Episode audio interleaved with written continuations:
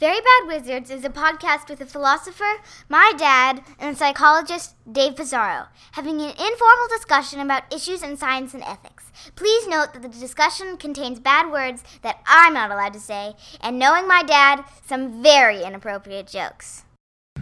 I perceive the universe as a single equation, and it is so simple. The Great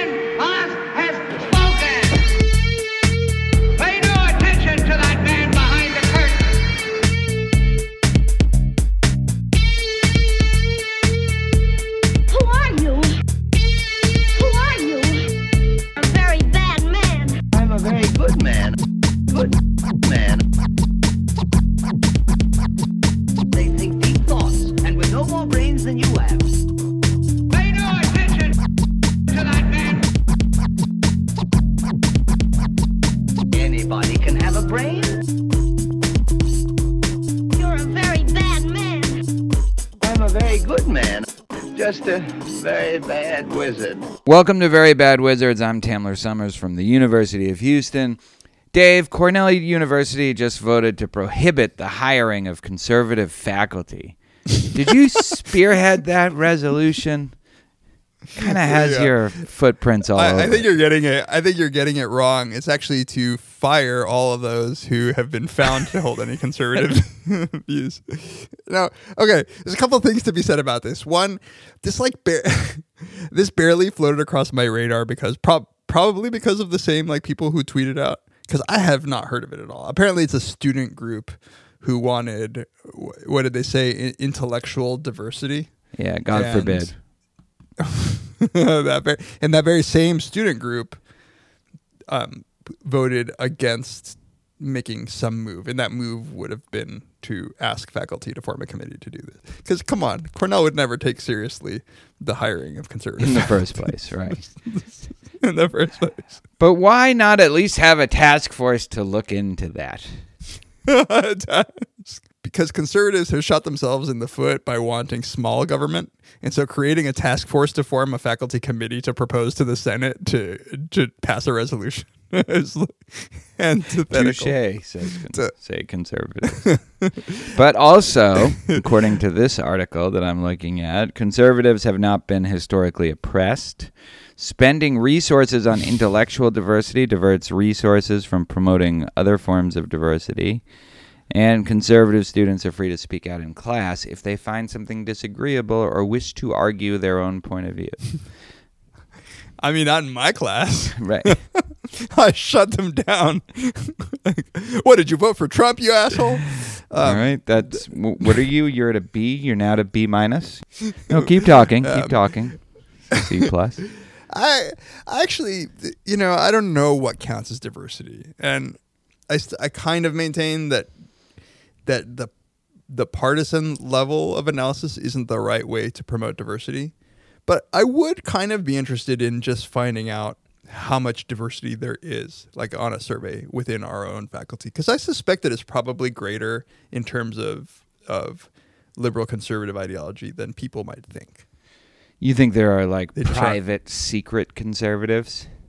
There's probably like some Keynesian economists who got you know fat cats from the Reaganomics era. Keynesian. just They're those. They're money. liberals. they're oh, wait, wait, not Keynesian, trickle downers. Yeah. Whatever, the, whoever the trickle downers were. The, what, what, the, the takeaway from about- this conversation is that you need to go back to your basic economics test, At least I didn't say Keynesian, um, which I think is right, actually. But I don't know. I don't know. I'm not even 100% sure it's liberal, but I think it is. It's like pouring money into the government to spur the economy.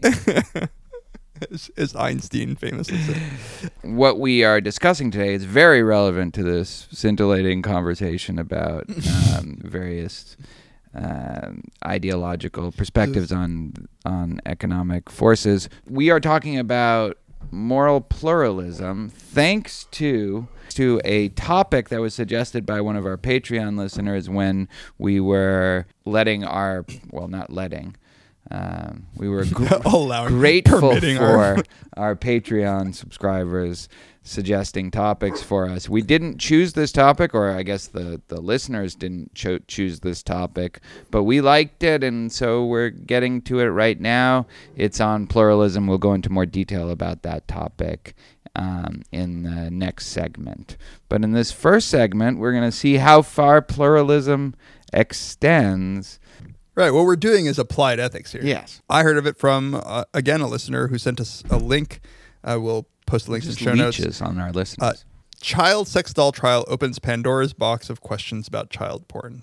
so apparently, a 51 year old dude from Canada ordered a sex doll uh, eh, from China, and it was shipped, sent to his house in Canada. Before he even got home and was able to open it, it was intercepted and the guy has been arrested and is currently under trial at least as of the writing of this article. So according to a statement from the rnc the box contains quote a prepubescent female doll. Just wait a little while and it'll hit puberty. Made of a foam like consistency you think that was his plan? Yeah that was they can't prove that he wasn't just waiting for the doll it stands at 130 centimeters annoying. approximately 4 forfeit to. Now it does, but you know, in five years it'll be. It comes with clothes. He's going to Woody Allen her. Uh, it comes with clothes and other optional accessories. Some of those accessories could be and can and can be used for sexual gratification purposes. Some of what so, can be used for sexual gratification purposes? Some of those accessories. So it said it comes with clothes and other optional accessories, and some of those accessories. Now I'm really curious. Some of those accessories can could be and can be used. Can the doll itself not be, but just the accessories?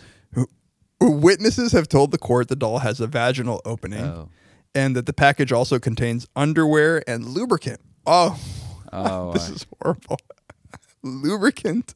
Was that like an add-on, Amazon add-on? did. Uh, Um, keep going. Sorry. if Harrison ordered a sex doll, he likely has an erotic attraction to prepubescent children. Clinically, the majority of these men meet the criteria for the diagnosis of pedophilia.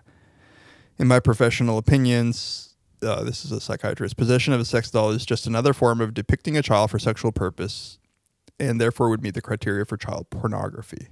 So there's, you know, I don't remember if we've had this discussion before, but uh, I think we can agree that this is, you know, it's a despicable thing to do. Uh, I, I sense a but. whether or not this is, I'm gonna Milo this. Gonna- um, no, but but clearly is not child pornography in the sense that usually I think one of the big reasons for banning child pornography is that it actually harms children. Right. So this has to the illegality of this has to hinge on an empirical belief that it is giving rise to to the possibility of harming children. And that's what I actually uh, have a problem with. In ter- you know, like you could imagine someone making the exact opposite case that this is actually Right. preventing. I mean, you know, if if this guy has such an overpowering impulse to do this, then is this, you know, is this his outlet? Is this his way of Yeah. not you know, maybe he knows that it's wrong to do it to an actual child. This is his way of handling that. This is Yeah. it. Yeah, and and you know nobody's going to bother to do a study like that, right? Right. Because I think that it's so it's such a despicable thought to somebody that this that this would actually be the case that it's you know some sort of cathartic effect. The the outrage is too much. It's it's even hard for me to talk about it like and ha- you know because I feel that same outrage. But I got to say even if it turned on like even if it were the case that um, this child sex doll led to an increase in people actually, you know, molesting children, I'm not sure that the law should ban it. That like so there are a lot of things that I know for a fact. Wait, even if it led to an acts. increase in child Yeah. Yeah, it's not obvious to me that that's grounds for for making it illegal. Um, so so we know, for instance, that uh, that the consumption of alcohol is like super duper statistically correlated with all kinds of crimes, but but that's not reason enough to ban the drinking of alcohol. Um, so I think you need a, a another argument. What about that to- society is all lined up against having sex. Well, like I that, mean, that, that I- like you said, you found it repugnant. You found it abhorrent. That's not the case with alcohol.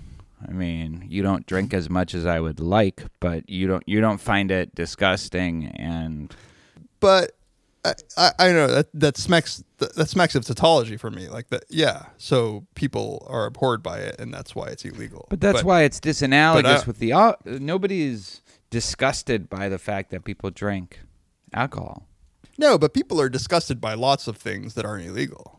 Like, and people are even outraged by lots of things that aren't illegal. Like, eh, you know, uh, there are plenty of people who think that that all kinds of sexual acts are actually wrong.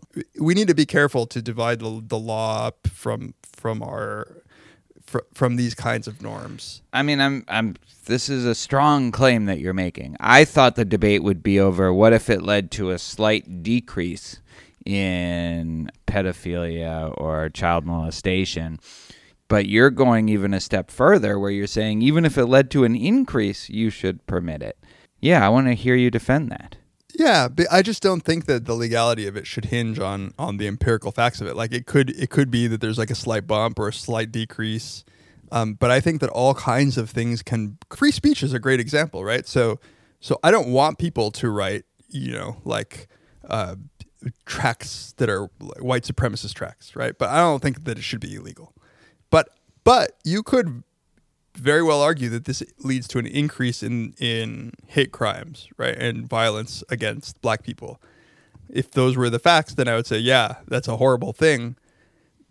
But I don't think that that should make it illegal to say write a blog post spewing, you know, spewing vile. So I disagree with your having sex with a, a ch- a child's doll, but I will defend to the death. You're right to, to do that. I mean, I, I don't know if I again I don't think that's the best analogy because our free speech principle has. I mean, there are arguments for why you want to permit the freedom of expression. I, I don't know that they're the same. Like John Stuart Mill didn't write a book defending having sex with But it's dolls, not any even an- kind of dolls. But it's not even an analogy. Yeah. It's the same principle. That is like if if if you're gonna say to me, uh, and what you were kind of saying, it is suffi- sufficient. Well, so you could say it's sufficient that it cause that it, it empirically caused greater. well, no, no, no. That's not sufficient. to- right. I, I don't Right. think that. yeah. So, okay, so that uh, that's what I'm arguing. The, there's another argument that you presented, which is like maybe societal norms is is combined with that other thing. Maybe those two together. Um, yeah. like- or in, but uh, but uh, but I feel like we're we've been morally abhorred by lots of things that as the norms change. I don't know. The norms. You're right. The norms will never change about. It's like, but it's not the act in and of itself. Like you know, let's. What about like you know cartoons of of ch- child sex? You know, it does border to me on something akin to free speech that we would protect this sort of thing. That that what we care really, what we care about is not letting people have sex with children. I'm a little bit sensitive to the fact that this is so often the reason, you know, protecting our children is so often the reason that that laws get passed limiting all kinds of things that aren't necessarily related to. To Yeah, I'm sensitive to that, and I think there's a threshold. So, like, you know, I mean, y- this is a debate with child, like video games, you know, for children, violent video games for children. For a long time, Right. this was uh, led to a strict Rap. censor on, on, on, yeah. So I get that. I, I do think though that at a certain point, you have to balance to what extent this is a a real right that is I hate to say generalizable because that sounds like something you would say, but I mean, is this uh, like what are you sacrificing by not letting people g- have sex dolls? Uh, yeah. What do you? By the way, what do you think about the the sale and uh, purchase of uh, Nazi artifacts from World War II? You- so I know that it's banned. It's like illegal in Germany to to buy and sell. Like I mean, I think it's different in. Germany than it would be here. I would be against Yeah. a l- law. Although, why would I be against Yeah. that and not against? Or, I mean, why would I be against a law banning that, but not against a law banning child sex dolls. I do, yeah. I mean, I, I- I'm not saying I'm persuaded by your argument, but I but I see your point. There's something so viscerally Yeah, horrible I think that, about that, that. that's right. That I think that, that that what's really fucking with us is that um, that th- this is a like analog depiction of a child Yeah. that the man is acting on, and that feels uh, more wrong, and it even feels as if it might be empirically closer to being a signal that he's actually raping a child yeah. right? So it seems as if like s- let's take let's start at the very sort of the most abstract a a a book like Lolita, but with a younger woman, Right. right? So that depicts a sexual relationship between a young person and an old person. I think that that shouldn't be banned. But Lolita didn't come with like a little packet of lube. when, you, Oh, when you bought this is it. a million dollar idea. I would kickstart. I mean, that was the debate, right? It was like, is this pornography or not? And they determined it wasn't. They determined it was a work of art, so they let right. it be published. It doesn't have. But, you know, it like have un- it undercuts- Yeah. So so I think that that maybe what we're doing. So maybe it's a it's a a, a, a good signal. Maybe it's a bad signal. But I think that it's hard to shake the possibility that the closer you're getting to the actual act. So like as we get more and more. Um, realistic video games, it's not too far from just training, like a training video to teach you how to kill. Right. Like at some point, if the if you, we have tactile and auditory and visual and olfactory, all of the senses are involved in virtual reality where you kill somebody. Maybe at that point, it will be abhorrent to allow uh, people to play video games in which you rape people, right? Um, and I think that's just because we we somehow there, think of it as closer to the act in and of itself. That's one possibility that that it actually feels like rape, even though it's a doll or a, or and another one is that we just think that it's im- a, an empirically better signal that you're going to commit rape or that you're predisposed. And I think we would be against video games right now that were depicting child where you could rape a child. Grand Theft Auto, I guess you could have sex with. With, with They're not children, you know, are they? Or I don't know. I haven't. No, no, they're not. They're not. Yeah. They're not. I think that would be. this is the number one way to push someone's buttons, which maybe gets us to Milo. And I don't think Your there's time for boy. Milo. Milo Yiannopoulos. I, I think like we yeah we don't need to spend so much time up on this. Just maybe do like what PTI does. Happy trails to Milo Yiannopoulos. Live by the troll, die by the troll. I think is somebody put it. Yeah. it's it's he G fucked himself. He should have he should have he should have mailed his past self should have mailed his future self some lube because he just completely fucked himself. Well, so what? Um, yeah, so so I, I I don't and I don't I haven't followed this, but I have. yeah, you've been busy. He apparently he was invited. To, I mean, what what I think liberals should resist is the the impulse to explode in Schadenfreude. Although I would understand it, but Yeah. like a conservative group invited him to speak. This is after the whole Berkeley thing where there were protests that you know that prevented him from speaking at Berkeley, and that kind of turned him into a martyr for free speech. And he goes on Bill Maher,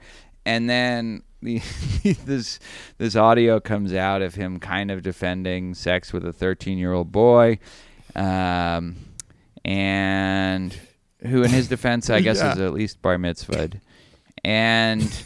that's that's what bar mitzvahs for. and, and and then they disinvited him and so not only do you have milo probably having his swan song of undeserved celebrity but you also have a conservative group forced to rescind an invitation the thing that they're constantly complaining about uh, I know. uh, yeah.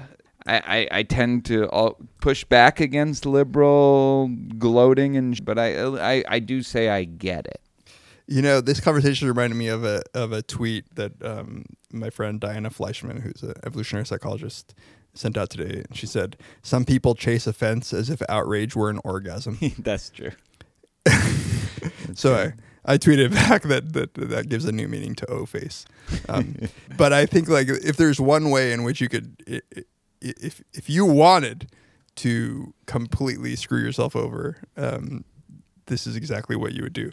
I, I like I will say um, our friend of the podcast Jesse Bering wrote a, a few years ago now what I think is a really good good article on pedophilia and it's it's nuanced in all the right ways and in fact has a lot to do with the pluralist discussion that we're probably going to have right now. Um, but but you know one of the things that he points out is that there, there really is a meaningful difference between six year olds and 14 year olds um, but that that that meaningful difference may or may not um, matter when it comes to the morality of Between what? Six, 16 and a 14? six year a Six-year-old, a so. six six year old and a fourteen year old, right? So, Yeah. but I'll put a link to that because I think it's it's a it's a decent treatment. This So, so CPAC shouldn't invite Jesse Bering. Is that what you're? Is that I don't think that. yeah, I don't think.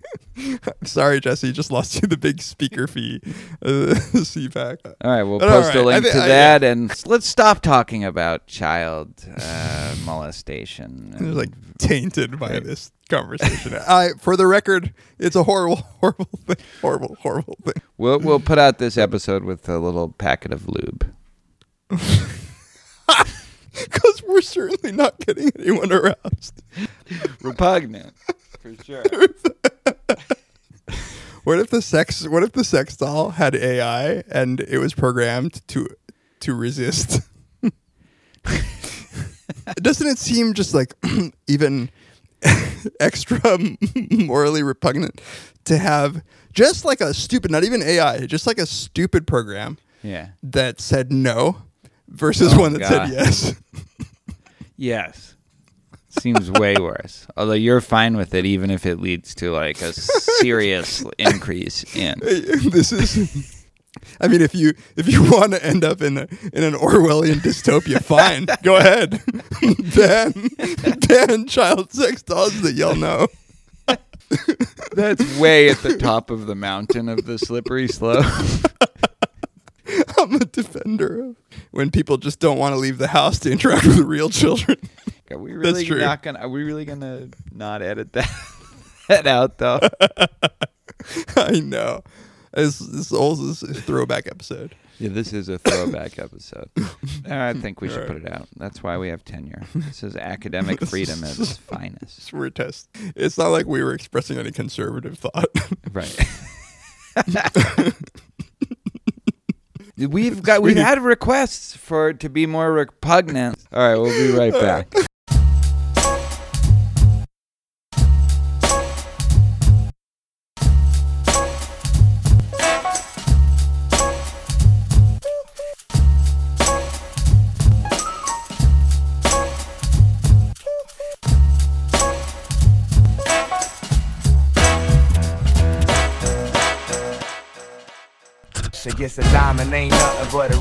Name. I guess love ain't nothing but emotion and game. It's the lesson well learned, so praise is well due.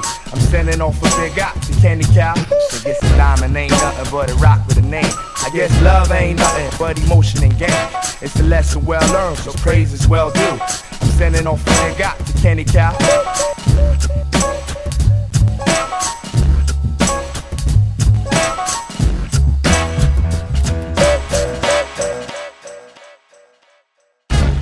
You're still listening, that means you really do support us. So thank you. Um, so we just this is the moment we always take to thank our listeners. thank you for your emails, for your tweets, for your Facebook uh, comments. You can email us pizarro at gmail.com. Pizarro at gmail. You're gonna have to edit that. Why don't you just give out your cell phone number?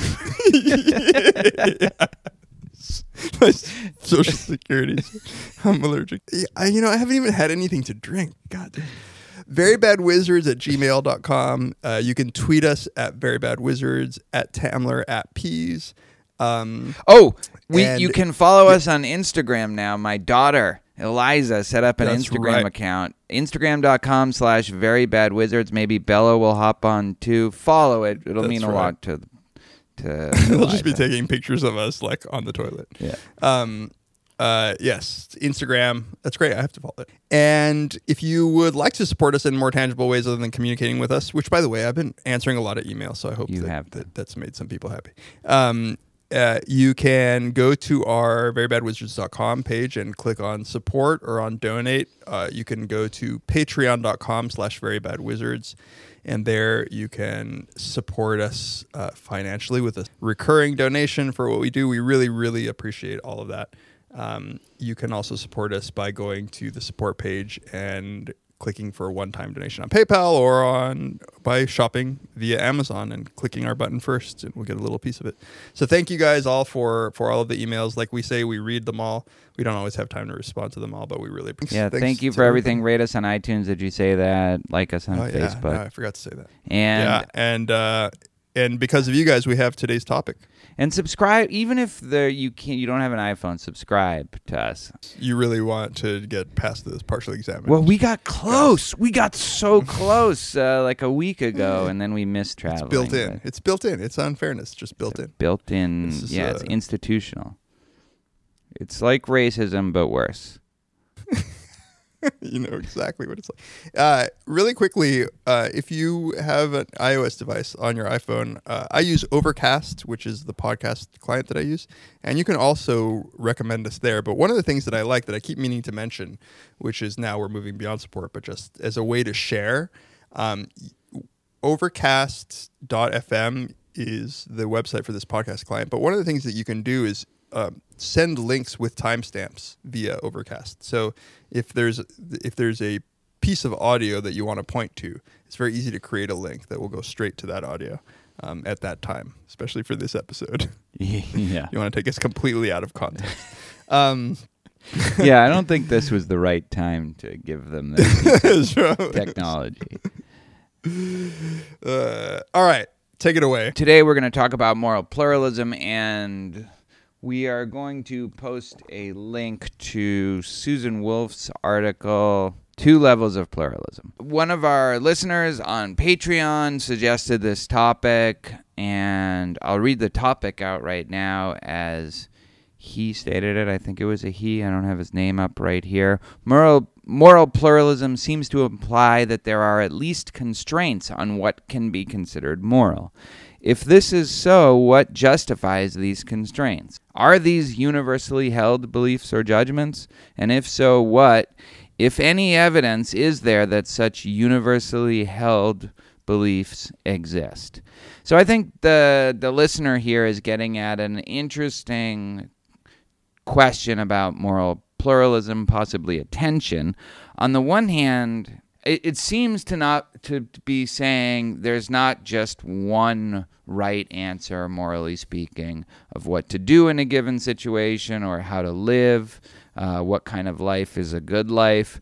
On the other hand, it is not subjectivism, it's not pure relativism, it's not nihilism. It does seem to to hold that one way of life can be better than another, one course of action can be more morally correct than another. So how does it strike that balance? If there are those constraints, what justifies where you stop? And and, and more generally, we're going to talk about moral pluralism and what it means um, and the various dimensions. Let me start by asking you a question, Dave.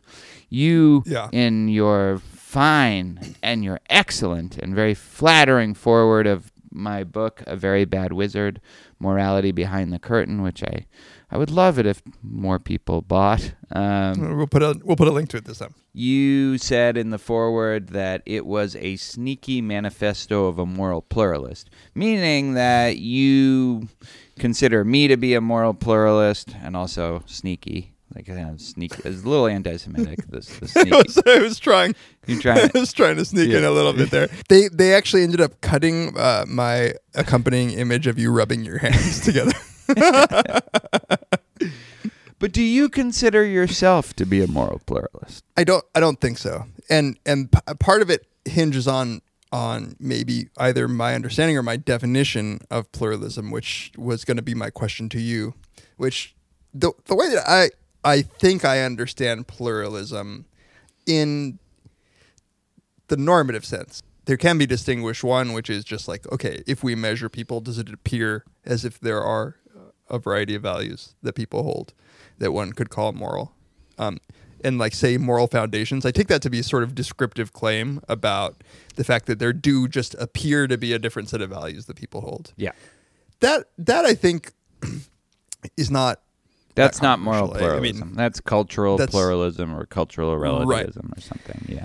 So in the in the moral sense, in the normative sense, saying I, I take the claim to be, and you correct me if I'm wrong, but from Susan Wolf's article, it is the claim that morality can't be reduced to a singular principle. That the sort of sort of like traditional normative ethics tries to reduce it, like consequentialists try to reduce, you know, all of of ethics boil it down to something like maximizing happiness or utility or the good or however you define the good.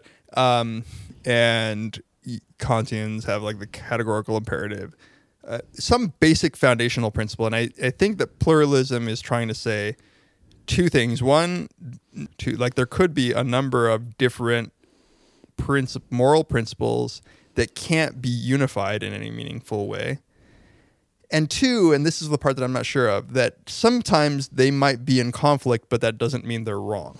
So I think there's a lot of different dimensions, and one of them is I think very compatible with moral objectivism.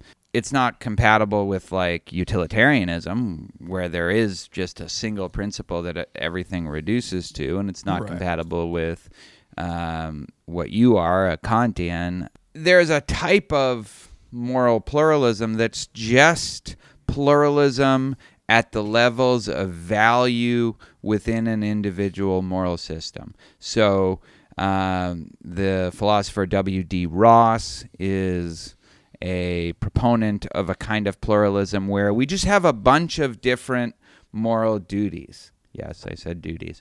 Uh, I was trying I know, really hard. I, know. I know. we have a duty to keep our promise. We have an obligation not to harm people, an obligation to be grateful and reciprocate. And um, sometimes these obligations will conflict. And when they conflict, there's no algorithm. Sorry, I know you love algorithms, but there's no algorithm to tell you which of those duties overrides the other. And even, and this is a key point too, even when you have determined and and and there might be a right answer about or which duty should become the the absolute duty in that moment you still have done something wrong. You've still done something you've still violated a duty. But what is objective is that you that you have those obligations Okay, so that's pluralism within one moral system. Right. That's the kind of pluralism that philosophers sort of wrestle with more than I think the everyday public. Right, right, right, right. Then there's a level of pluralism where you can have two different cultural moral systems or, or, or moral systems within a group. They're both internally coherent. They both work well for that group. There are moral systems that wouldn't work well for that group and that wouldn't be okay, but they're incommensurable. They're not immune from criticism, but they're neither of them is you can't point to which one is the more ethical. So I want to talk about that example that she uses. I've never seen this movie, a 1985 movie uh, called Yeah. yeah, called Witness. Um, and this, I think, is is the the straightforward example that that there are two characters, um, a police detective who she says, whom she says the is unambiguously presented as a righteous human being, a man of integrity and conscience, who devotes his life to protecting his fellow men against murderers, kidnappers, rapists, thieves, and the like, in the manner in which policemen typically do these things. And then she describes this other character, the uh, who's Amish, who she says, on the other hand, are pacifists. They will not bear arms nor even strike another human being. So there is a key scene in the movie in which one of the Amish men, Daniel, is insulted by a bully in the town through which they are passing. As is his way, the Amish man simply stands there submitting to the bully's abuse.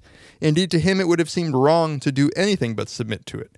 But the detective character cannot just stand there allowing the thug to go on with his merciless taunting. He hauls off and breaks the bully's nose, thus ultimately blowing his own cover and leading to the movie's exciting conclusion.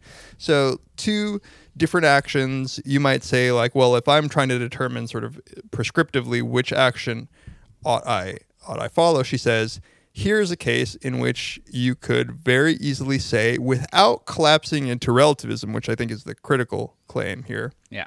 Without having to throw up your hands, at least in any sort of nihilistic or subjectivist way, and say that there is no truth of the matter, um, you can say that neither of these actions is wrong, or at least it, you can even you could even say um, they are both right. So here's where I need a little bit of help, because how is this not some sort of objectivism that's just relativism? That is that you say according to his culture, the Amish man is doing the right thing, and according to his culture, um, and so I take it to be something like um, not just according to the standards of his culture, but that actually, no matter what culture you're from, it makes sense to say that what the Amish man did was right and what the detective did was right. It Yeah. doesn't so much matter. I mean, you might have an uh, an uh, epistemological question about how they know what's right given what their culture's from but but from an external perspective it makes sense to say i think that both of these are right in fact it's unclear to me you know how wh- like why either why you would want to say one is is more right than the other or w- on what grounds you might say that they're more right and But then So, what? I- so I then, know, the- are you- what grounds would you say from the other side that other actions that the two That's- might take? Yeah, that's your question. That's exactly what I'm. Yeah. Yeah. Um, so she says, it seems morally required of Daniel, this is the Amish character, that he refrain from striking the bully because the society of which he is a self affirming member absolutely prohibits violence. Is it right for this society to have such a prohibition? If there were decisive moral reasons against it, Daniel's being a member of a society that enforces it would not be sufficient to make it right for him to comply. But there are not apparent decisive moral reasons against the prohibition. That is, the prohibition does not seem wrong. There are obvious moral reasons that support it, though there may also be moral costs, for example, to personal liberty. And here's where I get stuck on moral pluralism because it seems as if what she's saying is that there are sort of external, third party, objective reasons to think that some practices are appropriate morally and some are not. Right? I don't, Yeah. she just popped out a level and I'm not sure what, where exactly those come from. I mean, and that is one of her commitments that there are these decisive moral reasons that exist independent of the psychology of a particular group or a particular individual. So there's a couple ways I think you could go about defending this kind of view. One is the the virtue ethics, a kind of virtue ethics where their community, the Amish, are able to flourish using this code, using this pacifist um, moral worldview. They're able to flourish, live with integrity and consistency. Um, and similarly, so is Harrison Ford in, in Witness able to flourish living by his code. Had Harrison Ford, instead of punching the bully in the face, had he like castrated him or killed him and killed his family, that's not a viable way for him to to flourish as a human being. Those wouldn't be virtues that would be sustainable for his culture or really any culture. That's what makes it not slip completely into nihilism is that the codes that you live by have to be something that's viable for you to live a flourishing, virtuous life. But there are multiple ways So- of doing that. There are multiple ways of doing that, and partly it'll depend on your environment, and partly it'll depend on your temperament. I, I take this to be in some ways a little like Valerie Tiberius's view way back when we when we talked with her that you have these values, and if you live according to those values and the values themselves are sustainable and coherent, then that's a good life. And there are ways of doing that. There are multiple ways of doing that depending on the individual, depending on the group, but they're not unlimited ways of doing that. Right. So, and the constraints on that, which gets us sort of to the listener argument, um, are what what interests me because my fear isn't at all that this might collapse into relativism, but rather that it's collapsing into some form of monism, which is to say that there that it does boil down to a an evaluative standard that you can apply across the board, which is So some cultural You know, it- practices just won't work for all human beings. That's No, no, no. I know, but but well, depends what you mean by won't work. I mean, I, I don't know how honor killings, the, like the word flourishing here, is it seems as if I could hear somebody arguing that this culture, um, that people flourish um, by practicing honor killings in their culture. And then the objection would be that, well, some people exactly don't. And in fact, there is a principle of not having practices that so singularly expose one of its mem- you know, some subset of its members to to that kind of treatment that we're against. And there, I'm like, okay, so now we're we're getting to some some some universalizable principle that a cultural practice should not do that. And if, So if not- pluralism is compatible with there being a f- like constraints like that. I mean, this is what Susan Wolf believes. And then there's just multiple ways of acting that don't violate those constraints. Uh, that doesn't mean though that there's a there's a big difference between that and there's only one right way to live. What that's saying is there are definitely wrong ways of living and wrong practices that can't be justified. Yeah. So I guess this is the distinction between there being many different ways in which you can act versus whether or not there is some principle that captures this. Right. And so um uh, let you know there's there's an analogy which she uses that I found really interesting. I'm not convinced by it and I think you might be. Um and that it, it's still a, a very useful analogy. Um and so Susan Wolf at the beginning um uh, refers to Bernard Gert who Bernie Gert. who he offers an analogy between such morally controversial questions as what's the best policy regarding active euthanasia and the question who's the best hitter in the major leagues Right. which is a, a baseball reference for this view right and so so i find that to be an interesting analogy where you say um, i think we've all had these frustrating conversations that are that can border on meaningless sometimes where you ask the question hey who's the you know who's the greatest basketball player of all time who's who is the best you know rock and roll guitarist of all time and you get in these arguments and you realize well it just kind of depends on what you mean by greatest and so you might actually say well by the greatest i mean who's had the longest hit streak in baseball or who had the most base hits or who had the most home runs or who had But it just doesn't reduce to that when you're asking that. and and in fact nobody said nobody says really that um no you're just wrong um they Yeah, just they say do. okay well that's not what i mean well i mean they could but no, it's not I mean, so think about weird this. Like you're a big Lakers fan, and I. If somebody wants to make a case that Kobe Bryant is the best Laker of all time, or that Magic is, or that Kareem is, like those, those you can make a case for. But if somebody wants to say that D- Derek Fisher is the best Yeah, Laker yeah. of all time, or Robert Horry, in spite of the fact that he won the most championships of any uh, of any Laker, I think, Right. then that would just be wrong. I mean that that yeah, that's I- the I'm agreeing with you. Yeah. I, am agreeing with you. Yeah, Yeah. that's I'm proposing that analogy because I think it's interesting because the the power of that analogy is that just because you can't agree on the right answer doesn't mean that there aren't clear wrong answers. Right. That's So- pluralism right there. That's the slogan for pluralism, I think. But on thinking of this, I think that it is a bit of a sneak analogy because I think that that's not answering the most interesting questions about morality.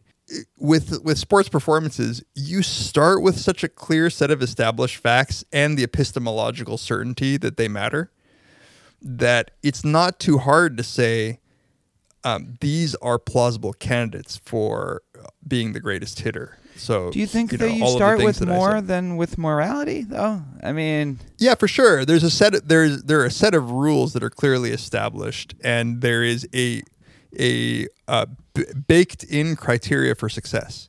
Right. There are all of these things that we that are criteria for success in sports that give us a very very firm starting point to have this argument. But And but think of the morality, witness I- case, right? We clearly the fact that that's an intuitively plausible case or example of moral pluralism where there's no right answer. Think of the things that we are importing into that to make that intuitively plausible. The fact that uh, John Book is st- uh, or Harrison Ford, the character, is it uh, is sticking up for for his friend. He's sticking up for Yeah. somebody that he's supposed to defend. That's clearly something that we respond to and that we take for granted as something that's good. He Yeah, but if he killed the guy, I mean, if he killed the guy sticking up for him, we'd say no, that's wrong. I mean, I Well, Like, right, is a- but that's but again that that's another thing that we take for granted is a kind of proportionality principle, which is another reason why we say that what he did was right, but that there are wrong answers.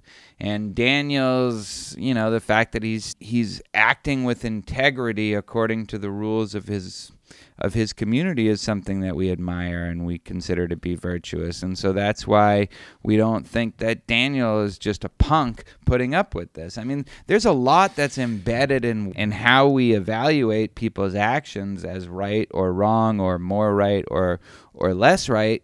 You know, I, I, that's I, I think that the analogy Yeah, fits I, there. yeah, I, I, I think that that um, that the combination of those two analogies is a little bit misleading. Again, I think that it's it, really the hard question is if there were by standing up for his principles as like a a, a good member of his culture, he actually killed the bully right that that to me is what doesn't occur in sports right it's like it's very clearly the answer that you know th- there is never a case where somebody says what if somebody went up to the base and like threw their bat um, you know into the infield?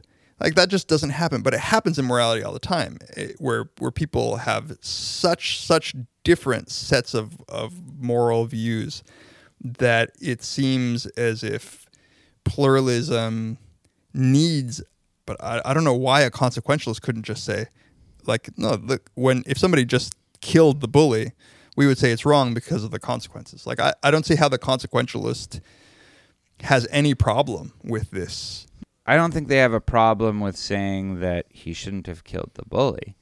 The consequentialist has a problem of saying there's not a single right answer of whether the right response was John Book or Daniels, right? But they could but they could say like look it really just depends on which one is going to stop people from bullying uh, in the future and which one will minimize daniel's pain so so But that's not could- why we're applauding the act. We don't think that this bully is going to stop.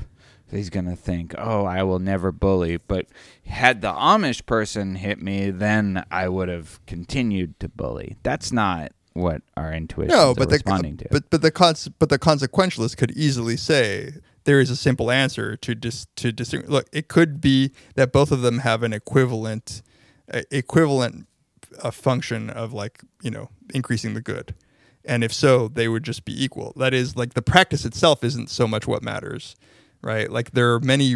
I don't think the consequentialist has to defend themselves um, from there being multiple routes to maximizing like and that might include actions that are culture specific right so like you come into my house and i don't offer you food i make you upset right they would say a consequentialist could easily say don't offend people and in this culture that's what it means by offending it's like i don't know that that example shows me that i have two different values I think it just shows me that there are two different ways to express a value. Like sometimes, sometimes it What's helps the to turn value? the other What's the cheek. single It's- value that's being expressed there? Maximizing the good. the, no, no. The value that well, if you want to say the value that's being expressed is a is a firm disagreement with the way that the bully is treating me, and that could be peaceful protest, and it could be retributive act. And I and I think that calling those different values, You mean the pacifism value versus the defend aggressively defend your friend value?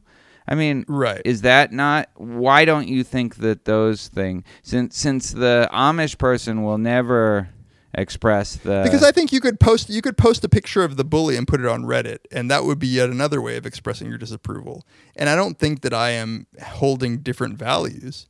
I But think that's that not the what the the the Amish person does. They just sit there and take it.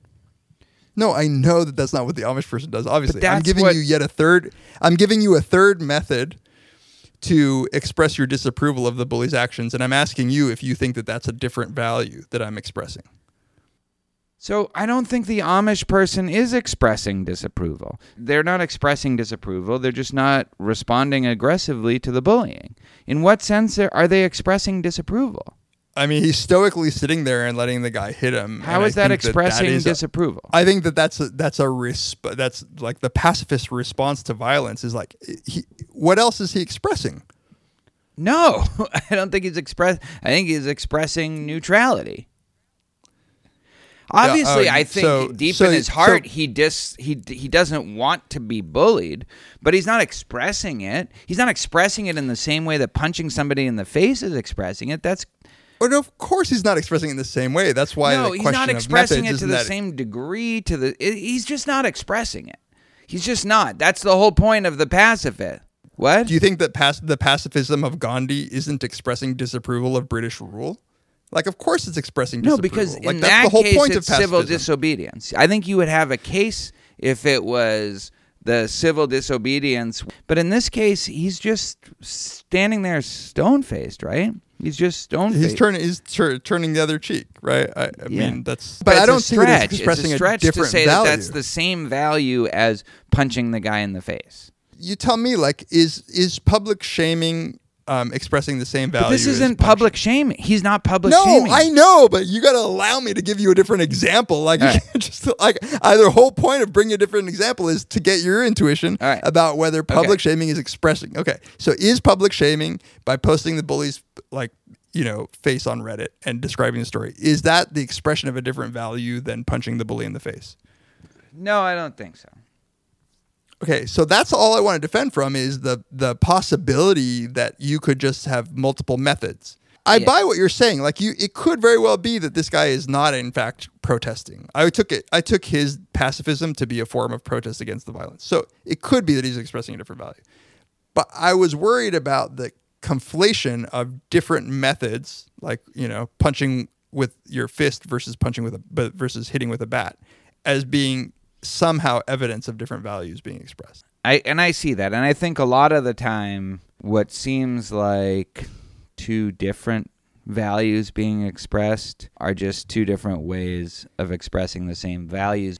And the, I mean, this is always the defense against moral relativism that moral obje- objectivists give is, you know, the same value or the same principle can be realized in multiple different ways, and often your environment, and your cultural, social, ecological environment will determine the ways in which you can express that same principle. Right. What makes this a good example is that it's very hard to make that case, I think, here. And I think that's true also of the baseball analogy or the sports analogy, in that there are multiple values here. There just are. The fact that that's true doesn't mean that there are unlimited values or that any answer to who's the best hitter or who's the best Laker or the best Celtic.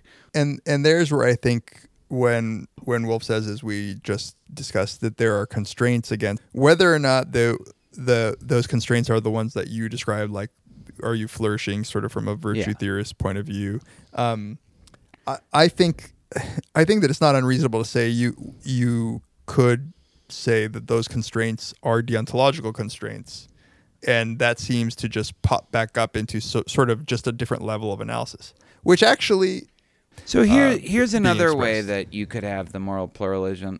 Moral pluralism is like a God. I'm slurring my words. I'm not even trying. a moral pluralism is the like a threshold. So you know the one thing we always run up against is the kind of Singer view where you buy a really nice sweater for your child, and that could maybe buy tw- 25 mosquito nets and possibly save a life. Right. So at a you know, you know the the the at least utilitarian, the kind of utilitarian that Singer is, says that that's wrong. That's morally wrong. And now you might Right. think that once you get past a certain level, so buying a Porsche for your 16 year old kid rather than giving that money to Oxfam is is wrong. Um, but once you get to a certain level of effective altruistic purposes, um, after that, there's just no right answer as to how much you should give and how much you should favor family members, friends, your own, you know, enrichment, your own um, intellectual engagement Right. with the world, like all those things that, but the thing that constrains it is the threshold, right? On both sides. Maybe if you're like Bernard Williams, you would say at, a certain point you become you lose your identity if you give too much. If you just become like a a machine, a vessel for uh, increasing the, Right. and and but you know whether there's a ceiling, there's definitely a floor, right? And uh, until you get to that floor, you're doing something wrong or not what you ought to do. But after that, it's it's it's all right. You know, like no matter what you do, as long as you do it for other values, as long as you're I don't want to say maximizing, but you're acting according to other values, then it's okay. Yeah, I think that would be what I mean. I do think that the consequentialists would hate this, uh, like a true Yeah. consequentialist would hate. So here's there's another thing that I want to say, which is that our discussion, as we were having it a little bit earlier, it could boil down to a very boring thing, which is simply to say that there is a level of abstraction where you can you can describe things like um, the value of caring for your neighbor and the obligation to your family and the desire to live a virtuous life. And you could say, you could describe this as pluralism and defend it. And you could, maybe as just an organizational tool or even a linguistic trick, describe all of those things in in a more abstract sense as a singular principle right? So you could say, oh, look, what all of these things have in common is that you should um, take the perspective of others.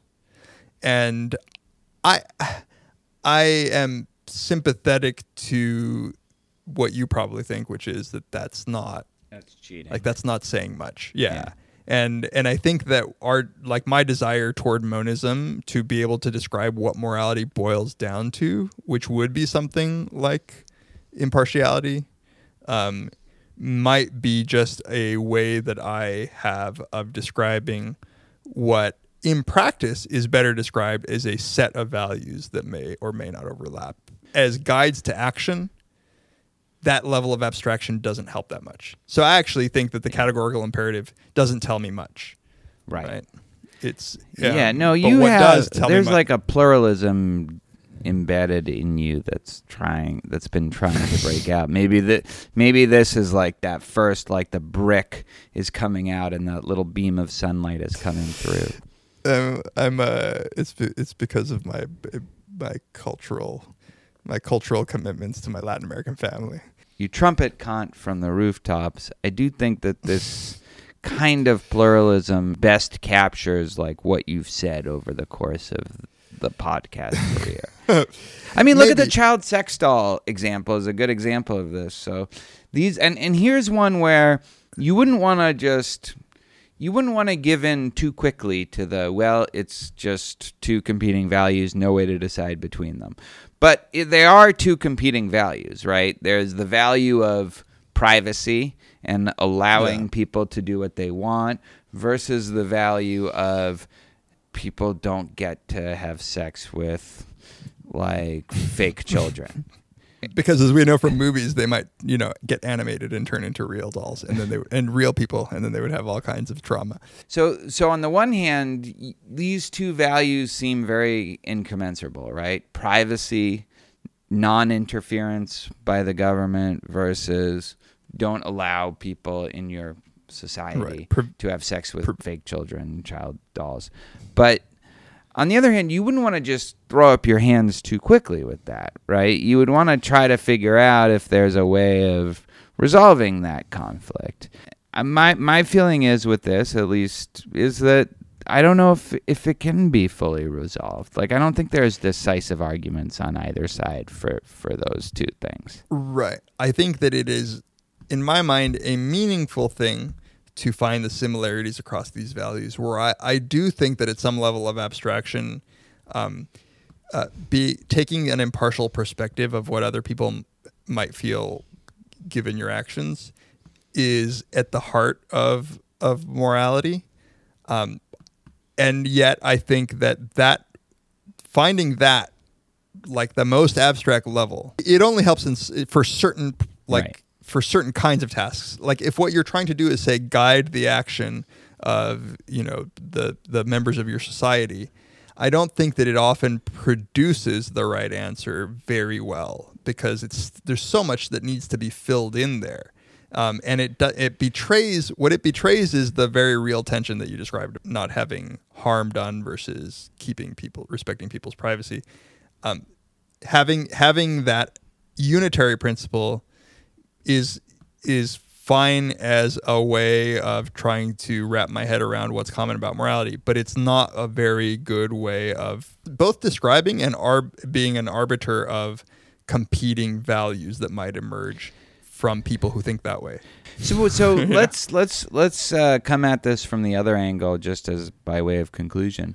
What constrains pluralism? And this was the listener's question, right? What constrains it then from going all the way into relativism or subjectivism or nihilism, Qu- Let me quote Susan Wolf. So she says, um, which is always a good thing to do. It's a yeah. For the codes that required or permitted the behaviors in question in these latter cases, here she's talking about like Nazis reporting hidden Jews. Assuming that there were consistent codes available at the time, we're not among those within the range to which reason constrains us, and significantly, the reasons against these codes had direct bearing on the specific actions and institutions at issue. And so it's so she is, as you say, she's giving a nod to there being reasons that ought to constrain these things, and and I think that there are clear cases where something like an abstract principle is useful because it clearly violates, like the case of honor killings, it clearly to me violates, like, hey, what if you had been born a woman in this culture? Just by fear, mis- like sheer misfortune of existence, you're born a woman. Um, I think that it's pretty easy to say on the most abstract principle that you don't want a society that right that treats um, people of a different color or or women or whatever gay men just by dint of them like But what if somebody Just- says to you, "Well, that's your kind of Rawlsian original position, hype, but I don't subscribe to that." Uh, because I think Rawls' original position is trying to infuse a lot more into the prescriptive actions, like the laws and the norms of a society. And I think that that what it does at best is constrain. But I don't think that it can it can fill the content of everyday morality and the expression of morality in the way that those people thought that it would. I like and that's why I take like something like the golden rule to be more like a okay, if I have any doubt about what's going on here, right? The golden rule pretty much eliminates things like slavery and and murder and rape. right? And so I think that morality can be constrained um But in that that's way. Only if you accept the golden rule, which certain Yes. people will say that they don't. and that's a whole other conversation because I actually think and at this very abstract level there is some reason there's some reasoning that that gets you to that most abstract claim. here are my thoughts on this, and I, I guess one thought, one question. So one way that you could put constraints on a sort of a moral system, a moral code, is by saying it is based on empirically false facts. So it's based on. So if you believed, you know, if honor killings were done because they believed that um, their family would be cursed and that three out of every five of their subsequent children were um were going to be born with severe mental retardation or Right. Tay-Sachs disease or something like that, then you could say, well, that's just that moral value is based on a mistake. Okay, to- We know what causes Tay-Sachs and it's, it's yeah, not- it's Jews. But and I think that actually empirical disagreements can take you a long way to at least getting closer to moral agreement than than you already are. Right, and I think that the, that those empirical disagreements are often illustrative of the principles that are at, at, at play. Because if you believe that, um, uh, uh, you know, letting gypsies into your village will curse your generations, you know, for three generations down, um, then that empirical belief might be wrong, but it's betraying what you think is important, which is sort of the overall harm of your community. Yeah. I mean that would be a limiting constraint. But it, so, and as Susan Wolf says, it does seem like even once you get empirical agreement, re, uh, agreement on the even potentially relevant empirical facts, there seem there still seems to be moral disagreement. So the interesting question is, what do you make of that? Is it is it anything goes once there's empirical agreement or agreement on the empirical facts, or is it you know are there these reasons that constrain values after that point? And and I think the the baseball analogy is interesting. What constrains? I, Yeah, li- I like, by the way, how how you quickly went to Derek Fisher is unequivocally not the best Laker. well, I mean, isn't he It's like- unequivocally not the? I mean, you're the authority. Definitely not the best Laker. But you know, of all the the random ass Lakers to choose, like at least he won some championships and made some winning shots. But like, it just was hilarious to me as a Laker fan to to, to have you say him specifically, specifically. Well, It's like it's like we know, for instance, that the, that you know among the best psychologists are uh, you know Right. Al Bandura and but David Pizarro. is But one thing we know for sure is that David Pizarro is not the best social psychologist. And like I'm like, hey, I'm like thinking about Derek Fisher being like, I'm pretty damn good looking. What's so obvious? No, but I mean, what does, and then you could do this for rapper too. You could do it for best uh, filmmaker, best director, right? Um, yeah. what like what imposes those constraints? And i think that th- it's going to be the same kind of deal for morality and for those questions. Um, it's going to be some sort of shared agreement on a broad set of standards but th- those will only produce wrong answers. They won't produce single correct answers They'll defeat something, but uh, they're hard. It's hard to. is there a disanalogy there? I mean, take movie directors, like all-time best movie directors. Is it? I think that's a better analogy than Yeah. than sports because sports has such a clearly defined metric of success. Whereas Right. you could say you could argue that a director who's never won any major award is the, you know the best Right. director. Um, so, so take that analogy. Is there any disanalogy there between, like, we? I, I think. I mean, you could go full-on relativist or nihilist about who the best director is and say it's just as easily Michael Bay or Joel Schumacher, you know, Schumacher Right. as it is Martin Scorsese or Kurosawa or whatever.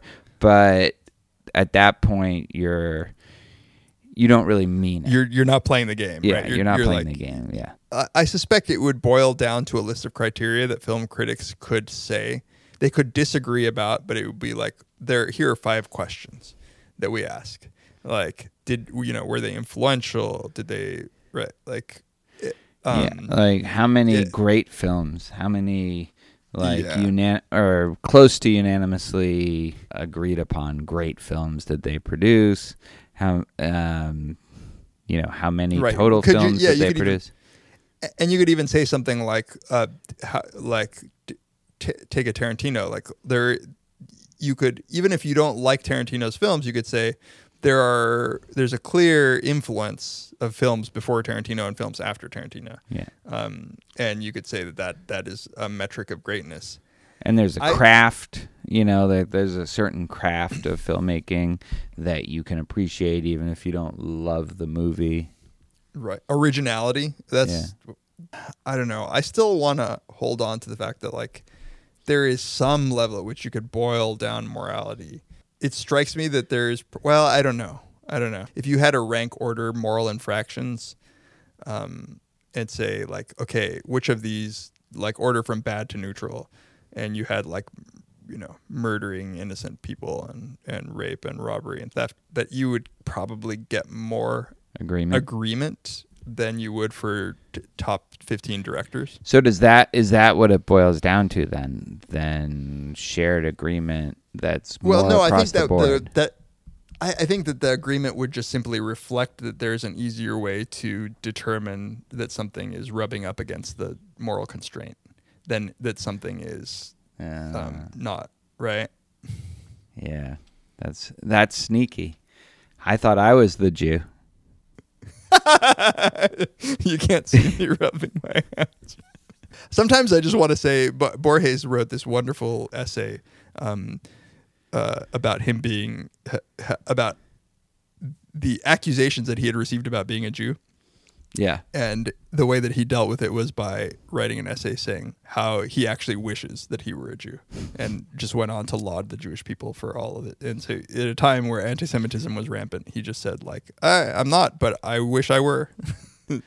you know the from the South Park movie where Cartman, you know, it's kind of a touching moment where they both think that Cartman and Kyle think they're gonna die, and Cartman says, uh, Other times I said you were a big dumb Jew.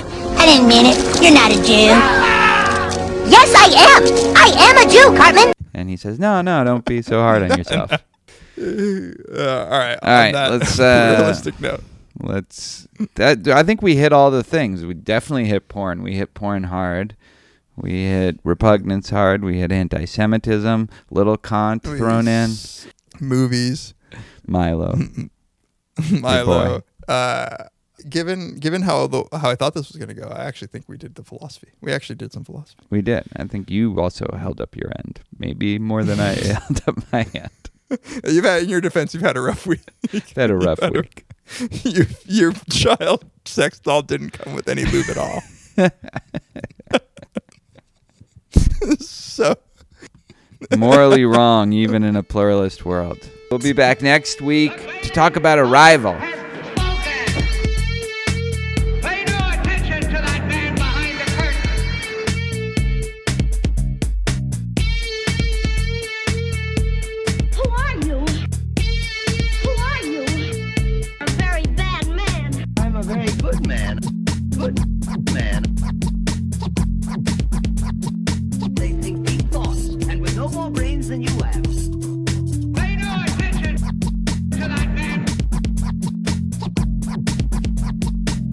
Anybody can have a brain. You're a very bad man. I'm a very good man. Just a very bad wizard.